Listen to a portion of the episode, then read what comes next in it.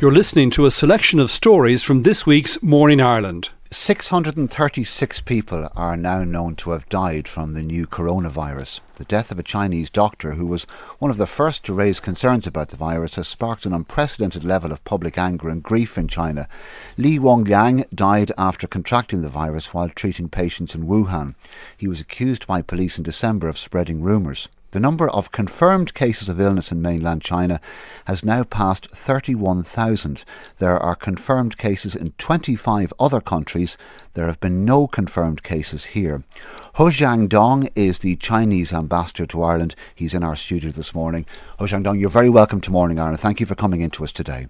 Yeah, my pleasure to be here. You're from Wuhan in China. Yes. Can you tell me w- what's happening in your in your home area? Uh, actually, I attended college there in Wuhan 35 years ago, and uh, actually, uh, I am uh, and the Dr. Li you just mentioned, both of us are the alumni of the Wuhan University. And I would say that for the time being, the situation there in uh, Wuhan is very severe, it's uh, very serious, and but the I think that the situation is getting uh, uh, more and more under control. Can you tell me what's being done to help those who, who have contracted the virus? And for the time being, uh, I think that uh, since the uh, breakout of the uh, disease, the uh, Chinese government Uh, take a lot of measures to uh, to uh, to cure the the the the patients, and also measures to to contain the spread of the virus. And so far, the the since Wuhan and the the whole province of Hubei is the uh, epicenter of the uh, disease. So the uh, situation there is more serious, much much more serious than the rest of the the the areas there in China. So uh, the uh, the central government sends more than one uh, ten thousand medical staff to beef up the the capability there in Wuhan and Hubei province and uh, the uh, two uh, new hospitals was built in just two weeks in Wuhan to to for the those people who are affected. Have you family in China? Are they okay? Uh, actually, uh, my family is not in that province, uh, but I think that they're okay. Yeah. We have spoken to a number of Irish people who mm-hmm. are living in China in recent weeks. Mm-hmm. Many people from countries from outside China have been advised to leave, uh, to get out of the country for their own safety. Mm-hmm. What would you say to Irish people listening to Morning Ireland today in China? Should they leave? Uh, I think that it's uh, they they need to uh, take a very cautious uh, attitude because I think that for the time being there, there is a risk if you are taking a public transportation, especially a long haul flight, there's a risk that uh, you might be uh, affected. So I think that my my advice is that uh, to uh, uh, uh, keep vigilant, but stay calm and follow the advice from the doctors and um, medical authorities carefully, and stay at home and avoid non-essential uh, travel. For those who do leave China, for those who feel it's not safe to stay, will they be allowed to return when this crisis is over? Definitely, they're, they're welcome to uh, come back to, uh, to China. Yeah, when the, uh, the epidemic disease is over. What help can foreign governments give to China now? So I think that every gesture from the uh, the friends uh, abroad uh, is is is very precious. I think that yesterday uh, Taoiseach Varadkar wrote a, a, very touching letter to his Chinese part, Chinese counterpart, Premier Li Keqiang, and in the letter he said that the the Ireland is stand in solidarity with China during this difficult time and uh, the uh, the uh, the uh, the uh, the uh, the Taoiseach said that he expressed support and appre appreciation for China, for Chinese people, and the actions China has taken on the front line of this outbreak. As we've been reporting, the death of Dr. Li Wenliang uh, was who was one of the first to raise concerns about the virus has sparked an unprecedented level of public anger and grief in China. What's your reaction? I think that's uh, it's it's a tragedy. His death is it's a tragedy because he's a medical doctor who uh, who uh, fought uh, uh, on the front line uh, against the the outbreak, and the the the the Chinese government, the central government and the local government there in Wuhan and in the province of Hubei, all expressed our condolence for his death and also praised highly his contribution uh, and his sacrifice in the battle against the uh, the uh, virus. Your country's anti-corruption body says it will open an investigation into quote issues involving Dr. Li. What issues? So I think that for the time before the investigation started and before the end of the investigation, I cannot say that what kind of measures uh, is going to take, but it is a it is a, a open and uh, commitment from the uh, Chinese government to our people that uh, anyone who's a, uh, uh, responsible for for that for any uh, misendeavor will be taken into account. Was he harassed by police?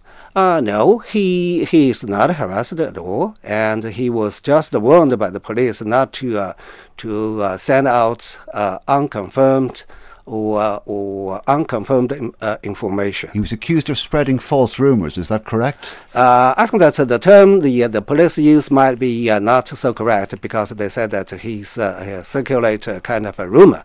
But actually, I think that uh, the uh, the uh, the the uh, the meaning of the the when when they said about that is that not to to make public unconfirmed information to the public. Was he arrested? No. Absolutely not. After that, uh, he's still uh, fighting. He, he was still fighting uh, on the front line as an eye doctor. Why has his death caused such anger in your country? Because I think that he's, he's very young and he's a, he's a, he's a, he's a medical doctor and he, he, he died in the fighting against the virus. So uh, that's that's the reaction. Do you think it's because of the way he was treated for trying to alert people about this virus? Uh, I think that to some to some extent we may say that, but uh, I think that we we uh, the, the people uh, expressed their condolences to every losses in the fight in the fight. He Xiangdong, a Chinese ambassador to Ireland, thank you very much for coming into Morning Ireland today. Now, hundreds of secondary schools will be closed today as members of the Teachers Union of Ireland strike over unequal pay. The union says the action is about making it clear to all political parties and general election candidates that its campaign will continue until pay discrimination is eliminated. We'll talk to John McGowan, General Secretary of the Teachers Union of Ireland, who's with us in studio shortly. But first, our reporter Tommy Meskell has been speaking to two teachers who'll be out on the picket lines this morning. The first you'll hear is Zara Blake, and she has been working as a full time Irish and English teacher for three years now in Dublin. And Zara began by explaining how the two tier pay system has affected her take home pay.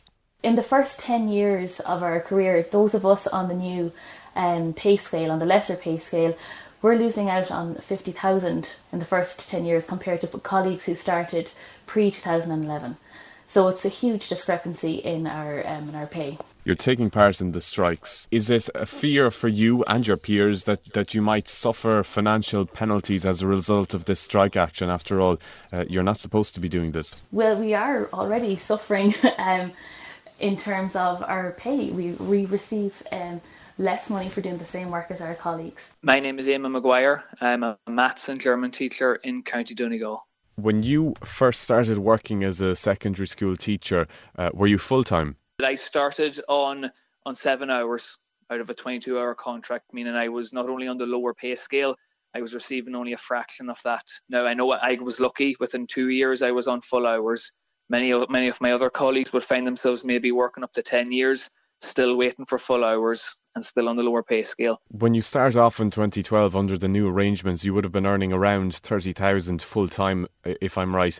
Um, so does that mean yes. if you only were getting a third of the hours, you were earning roughly about 10,000 euro a year? I was effectively on 10,000, having trained for four years and then a one year PME. I found myself coming out on a 10,000 a year contract, despite the amount of time it took to qualify That was teacher Eamon Maguire and before him Zara Blake speaking to Tommy Meskell last night. We're joined in studio now by John McGowan, who is General Secretary of the Teachers Union of Ireland. Um, John McGowan, good good morning. Um, there's there's going to be a new government in a couple of weeks' time. Why could you not wait until then to hold maybe constructive discussions with a new minister rather than all of this disruption today? Well, first of all, if I may just start by thanking Zara and Eamon and the 19,000 members of TUI who are taking solidarity action today with their uh, lesser paid colleagues um, and in institutes of technology, adult education centres, and in excess of 400 schools. Um, why could we not wait? I think the point is that we have been waiting now for nigh on nine years for a full and final resolution of what is a palpable, clear, and unacceptable injustice the injustice of pay discrimination. We have tried, we have knocked on every door to which we have been pointed, and at every door we have been spurned or turned away.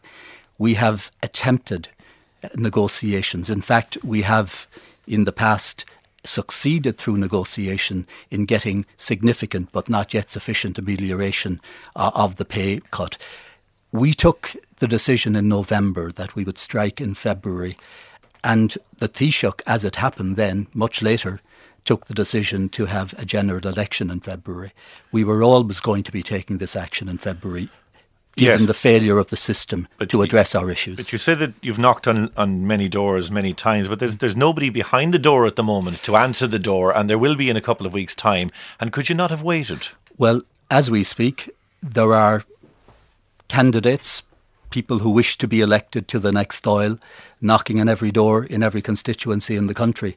Those are the people that we have to influence because, in order to influence the next programme for government, irrespective of how that government is constituted, we need to get to the candidates who will be in the parties that comprise that government. Okay. So we are exercising if you like, very appropriate, appropriately a democratic right in the democratic pressure process. on the politicians. And uh, the the outgoing education minister Joe McHugh issued a statement last night uh, to us, and he said that he's on record as saying that the issue of unequal pay for teachers is unfinished business and would be prioritised by him in the coming uh, pay talks. And then all of the other parties, they're all saying that they will also address this issue after the election. So it's it's it's it's moot, isn't it? It's going to it's going to be addressed. Well, we were told this by Minister McHugh at our conferences, the teacher conferences in April last, and he gave every indication at the time that he would address the issue promptly. He failed to do so, or more to the point, his government failed to do so. We have heard this repeatedly. We have heard it on innumerable occasions that this will be dealt with imminently. Now, we're not quite sure how elastic the word imminent or soon, uh, word soon or imminent might be, but what we are saying is that the injustice cannot be allowed to continue. And there's a very good reason for that. The injustice of pay discrimination is fueling and driving a crisis in teacher supply. And that crisis in teacher supply means that in schools around the country tomorrow, there will not be Irish teachers, there will not be home economics teachers, teachers of modern languages, teachers of the sciences, because people are walking elsewhere. They're, they are choosing to go abroad or they are choosing other career paths. And we are bleeding a generation of talent away from teaching. The Department of Education last night said that the starting salary for a new entrant teacher in 2012, that's just after the the the, the um, f- financial crash, um, was 30,702 euro. The starting salary today is 36,953 and from October this year it'll go up to 37,692 euros. So progress is being made. Well, if I can just deal with October this year, that reflects a general increase that will be payable to all, and it's a bit disingenuous for the department somehow to suggest that it has to do with teachers. The the clear, inescapable point is this: that a teacher who began in 2012 by contrast with, with a colleague who works next door to him teaching same classes in the same school to the same level under the same regulatory conditions, that person who started in 2012 is currently 10%, 14% in first year, 10% over the first 10 years of service behind his or her comparator who started earlier. In other words, there, the, there is still a gap, a gap caused by the fact that not alone were teachers hunted down in 2010 in common with other public servants, but they were hunted down again on a discriminatory basis in 2012 with a 17% cut over and above what was suffered by others. Are you expecting teachers to be paid for if they're not going to be at work today? Oh, well, if you're on strike, you're not paid while on strike. That's yes. very simple. And are you expecting financial penalties to be imposed on your members then in, into the future? No, I don't expect financial penalties. We are operating absolutely within the terms of the Public Service uh, Stability Agreement, as were the nurses last year. What we are doing today is a clear if you like, sign of intense frustration, but it is clean. And tomorrow and the day after, our members will be inside working all of the terms of the Public Service Stability Agreement. All right, John McGowan, General Secretary of the Teachers Union of Ireland, thank you for talking to us in Morning Ireland. There's a further warning this morning about the more widespread use of illegal drugs. The Irish Examiner reports from a meeting of County Galway's Joint Policing Committee, which heard about a major increase in supplies of cocaine and a potent form of cannabis. Addiction counsellor Joe Tracy spoke to that meeting and he joins us on the line. Good morning. Morning, Rachel. What have you been witnessing? I've been witnessing what I've been saying for some time. I think we can now say in this country that um, drugs, cocaine, cannabis have infiltrated every city, every town, every village, every side side road. There, I don't know an area that has not been affected by it and continues to be affected. I said uh, during the summer last year it was snowing in the, in the country. I now think it's blowing a blizzard. So, what's changed? Because anecdotally, cocaine use in particular seems to be far more widespread than it used to be. It's my opinion that the country has been flooded with cocaine deliberately and designedly, and it's targeting all stratas of society, all socio-economic classes. I, have also said that uh, corporate Ireland are driving this. There's no function, there's no uh, festival now that doesn't have someone procuring drugs. It's disturbing. And this is verified by a screening. Screening is telling us very clearly that there is widespread use of uh, illegal drugs and the, the, the, it has proliferated the countryside. You're also worried about a stronger form of cannabis. And I suppose going back years, you know, many of us would have had a, a, fairly benign view of cannabis. It was seen as largely harmless. But what people are smoking, what people are using, has changed quite a lot. Dramatically, and the THC levels that we're seeing from a screening point of view are dramatically increased. And I know the biochemists in the laboratory in Pearse Street would say to us that yes, the potency has increased dramatically, and that's fueling a situation that we see unfold on our streets in our villages, in our towns at the weekend. The advent of cheap alcohol, the free availability of drugs, and the, the, the, potency of drugs is adding to a huge burden on health services, on police services, and on families generally. The biggest concern has to be every parent that you meet is on high alert, is hugely concerned with the care and the welfare of their children and slipping into the area of drugs. What sort of stories are you hearing? Very sad stories, very sad stories. Unfortunately, Galway is a fantastic, beautiful city. It celebrates 2020, but we are a waterway city. Galway is a waterway city, and the accidental death of young people accidentally falling into water, highly intoxicated, with a large range of different types of drugs, makes it more at risk than other other uh, towns or, or cities. But I'm saying, Rachel, right across the country, I've met people, my colleagues, I speak with them. This is not a Galway issue. This is a nationwide country issue. It's a generational thing also. If we don't address this, and we haven't addressed this by offering comprehensive, appropriate treatment centres up and down the country, we have taken our eye off the ball. And this, and I say it very, very carefully on Morning Ireland, this epidemic is in the country and it shows no sign of abating. How are the services equipped to cope with overrun, this? Overrun, overrun. Yesterday, yesterday I tried to access a treatment centre. There's a three week, three week waiting list from that perspective. Listen, thank you so much for talking to us this morning. That was uh, Joe Tracy, who's an addiction counsellor with the Addiction Counsellors of Ireland, speaking to us about that uh, policing committee meeting in County Galway.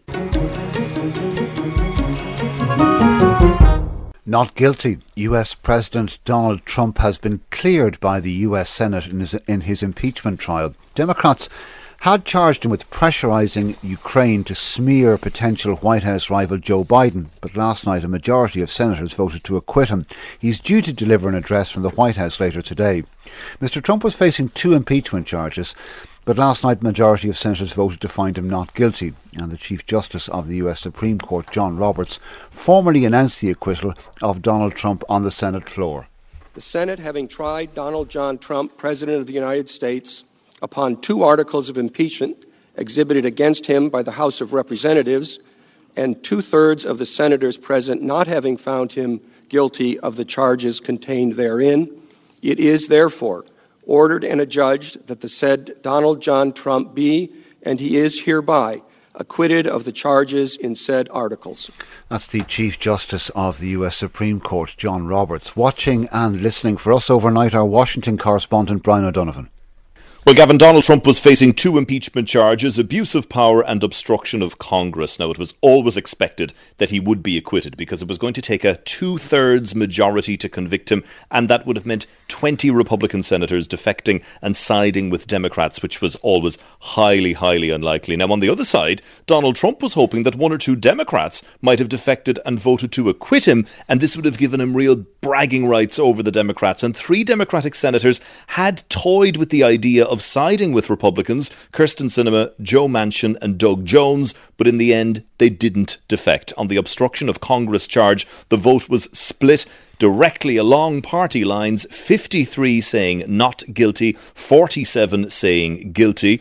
On the other impeachment charge, abuse of power, there was one defection. Utah Republican Senator Mitt Romney voted with Democrats.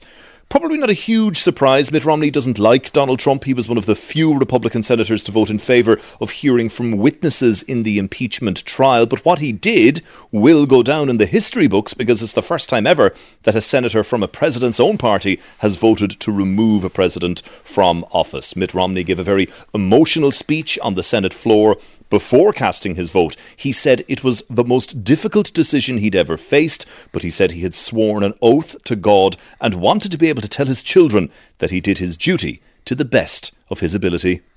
The president is guilty of an appalling abuse of public trust. What he did was not perfect. No, it was a flagrant assault on our electoral rights, our national security, and our fundamental values. Corrupting an election to keep oneself in office is perhaps the most abusive and destructive violation of one's oath of office that I can imagine. Republican Senator Mitt Romney. What was Donald Trump's reaction to his acquittal? Well, immediately after the acquittal vote, Donald Trump tweeted that he would be making a statement later today from the White House on what he described as the country's victory on the impeachment hoax. Then, a little bit after that, he tweeted a video criticising Mitt Romney. Then came another tweet a short time later, again criticising Mitt Romney, calling him a failed presidential candidate. So we can see a theme emerging here. We can expect lots of attacks from Donald Trump against Mitt Romney. He will feel his wrath over the coming weeks and months months for voting against the president. The White House issued a statement very shortly after that acquittal vote as well, saying President Trump had been fully vindicated and exonerated. The buzzwords coming from the Trump side are acquitted forever. And this is a fight back against the Democratic phrase impeached forever because Democrats, of course, are very keen to highlight that no matter what happened in the Senate, Donald Trump is an impeached president. He will be an impeached president forever. That can never be changed. They're also saying that his impeachment trial in the Senate was a cover up and a sham because Republicans blocked witnesses. But I don't think these Democratic criticisms will stick and do any real damage to Donald Trump politically. And remember, he is the first impeached president to be running for re election. I think he's going to use this acquittal. He's going to use it as a buzzword. He's going to use it as a campaign rallying speech, and he's going to use it to rally his support base. And indeed, a poll out this week shows that Donald Trump's approval rating has actually reached a new high. The danger for Democrats always was that impeachment could backfire against them, but right now it doesn't look like they're dropping this investigation anytime soon. The chairman of the House Judiciary Committee, Jerry Nadler, said they would likely issue a subpoena to hear testimony from Donald Trump's former National Security Advisor, John Bolton. Separately, Brian, to the election, to the US presidential election, and we still don't have full results from the Iowa Democratic caucuses turning into America's version of Dublin uh, South Central. What's the latest state of play? Yeah, it's become a total debacle. I mean, I mean, people know the backstory here that we should have had results by Monday night slash Tuesday morning, but we are still waiting for results. There were technical problems reporting the data from the Iowa caucuses.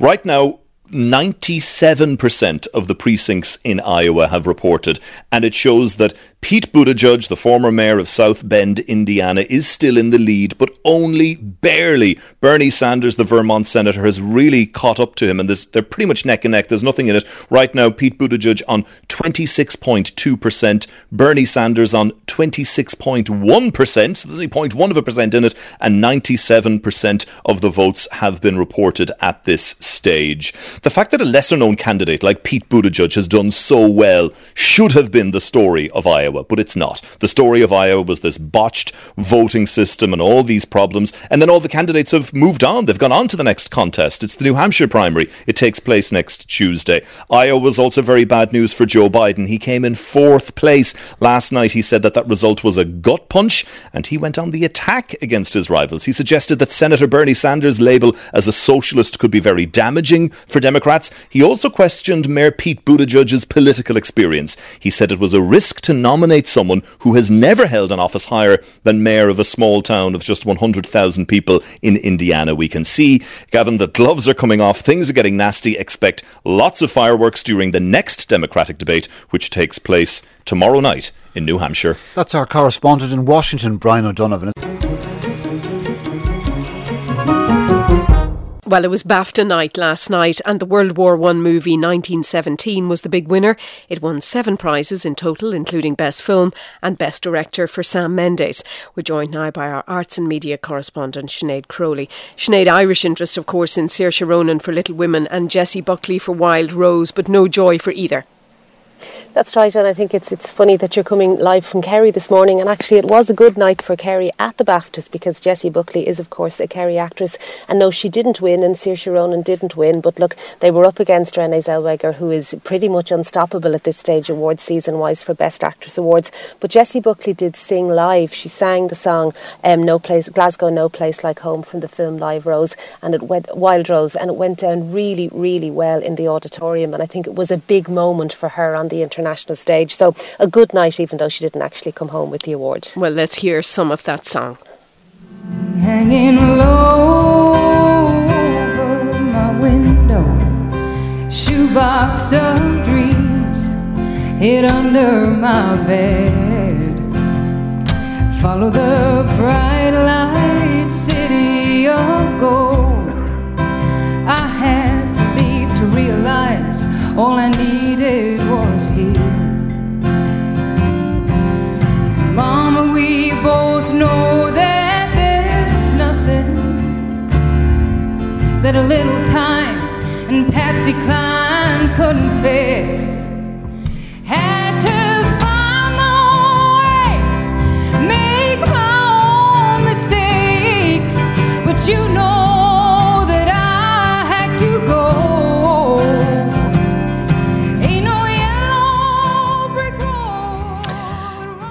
Gorgeous, such a talent. Um, Sinead, will you run through some of the other main winners, please? Yeah, as you said there, 1917 was the big winner, and that was absolutely expected. I mean, it's not just, it, it's a very good film, obviously doing very well in award season, but obviously British, British story, British director, and so on. So it got Best Film, Best British Film, Best Director for Sam Mendes, Best Cinematography. I mean, it was not, there were no major surprises last night, which doesn't make for a particularly exciting event. You know, the, the, the actor categories in particularly went exactly the way they were expected to go. Renee Zellweger, Joaquin Phoenix, Laura Dern, and Brad Pitt uh, for supporting and best actress actor categories, and that's how it's expected to go in the Oscars too. So I suppose really the news out of last night was again this um, complaint or this mention of diversity and the lack of diversity in acting categories, and indeed across the board in award ceremony this year. All 20 acting nominees uh, for the BAFTAs this year were white, and there were no female directors nominated, and I believe that's about the seventh year in a row with no female directors nominated. And Joaquin Phoenix in particular made a really strong case for more diversity when he accepted his award for Best Actor in the movie Joker. He said he was delighted to get the award, but he did feel he was on in a position of privilege and he really called for more diversity in, in acting and generally in awards from here on in. I think that we send a very clear message to people of color that you're not welcome here. I don't think anybody wants a handout or preferential treatment, although that's what we give ourselves every year. It is the obligation of the people that have created and perpetuate and benefit from a system of oppression to be the ones that dismantle it. So that's on us. Strong words there from Joaquin Phoenix. So the Oscars are next, Sinead. The Oscars are next. We'll all be counting votes actually in Ireland. They're on the, the Sunday night going into morning, Monday morning of the election count here. But the other votes will be going on in Hollywood. Uh, impossible really to bet on anything other than the main attractions in the actor and actresses category. Not 100% sure yet who will win the best film overall, but certainly 1917 has a very fair win behind it as we head into next weekend. Great stuff. We'll all be up next Sunday night. Thank you very much, Sinead Crowley, our arts and media correspondent. Now, we're all familiar with the early Irish harp, even if you don't think you are. It's the national symbol and is used, for example, on all official government documents with brass wire strings. It's the instrument that would have been played by 17th century harpers like Turlough O'Carolan. A number of original harps, which date back hundreds of years, are held in the National Museum of Ireland at Collins Barracks. And recently, a team of scientists was given permission to examine the instruments and find out more about how they were made and played. Our arts and media correspondent Sinead Crowley visited the museum to find out more.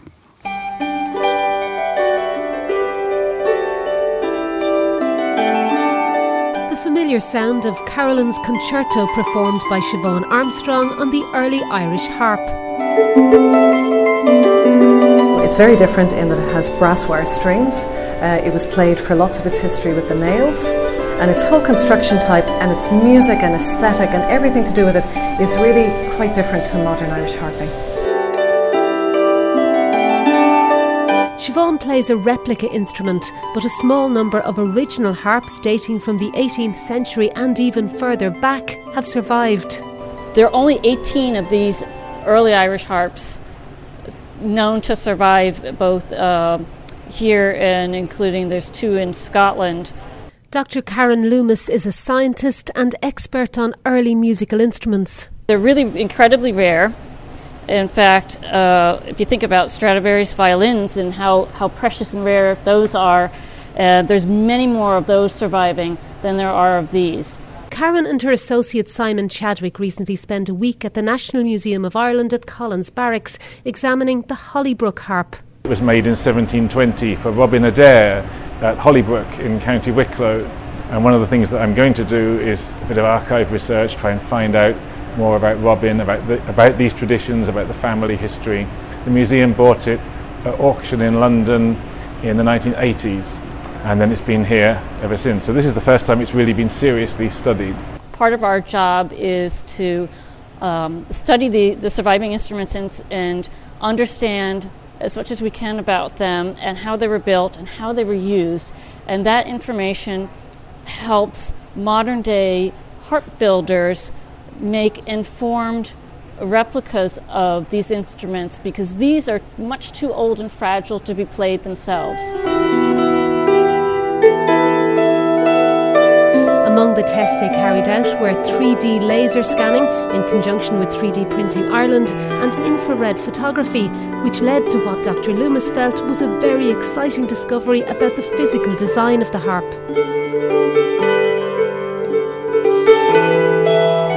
We know from reading some historical information that it originally was very richly decorated but it's all now faded and turned dark. We turned on the ultraviolet light and all of a sudden the decorative work popped right out. What you see it has is, as this dark floral pattern here was originally gold gilt. So that would have been shiny gold and the background that just looks sort of plain tan there was uh, a, a red with um, contrasting green sort of marbly blotches and the gold patterns, which were sort of floral patterns. There's also some birds in there, exotic birds, would have been, had, had black outline to sort of set them off. And you can imagine the whole harp decorated like this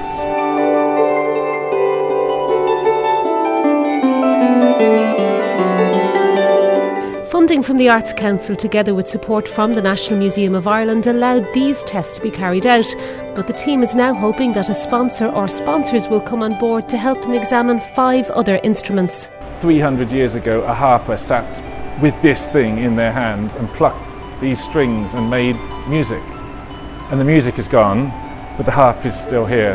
And so by inspecting the harp, you can, you can see where his hands rested on the harp, where maybe where his foot knocked against the corner. And these are really visceral, emotive connections to music 300 years ago. So what we want to show people, um, or to let them hear, is the real sound of ancient Ireland and the sound of early modern Ireland, and really the sound of Ireland as it is now, because now we're playing these instruments once more and we're researching them. And so we'd like to bring this together and learn as much as we can so that we can present the music the way Carolan might have imagined it.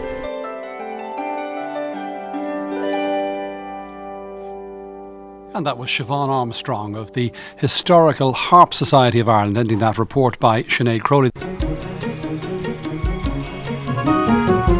You've been listening to a selection of stories from this week's Morning Ireland.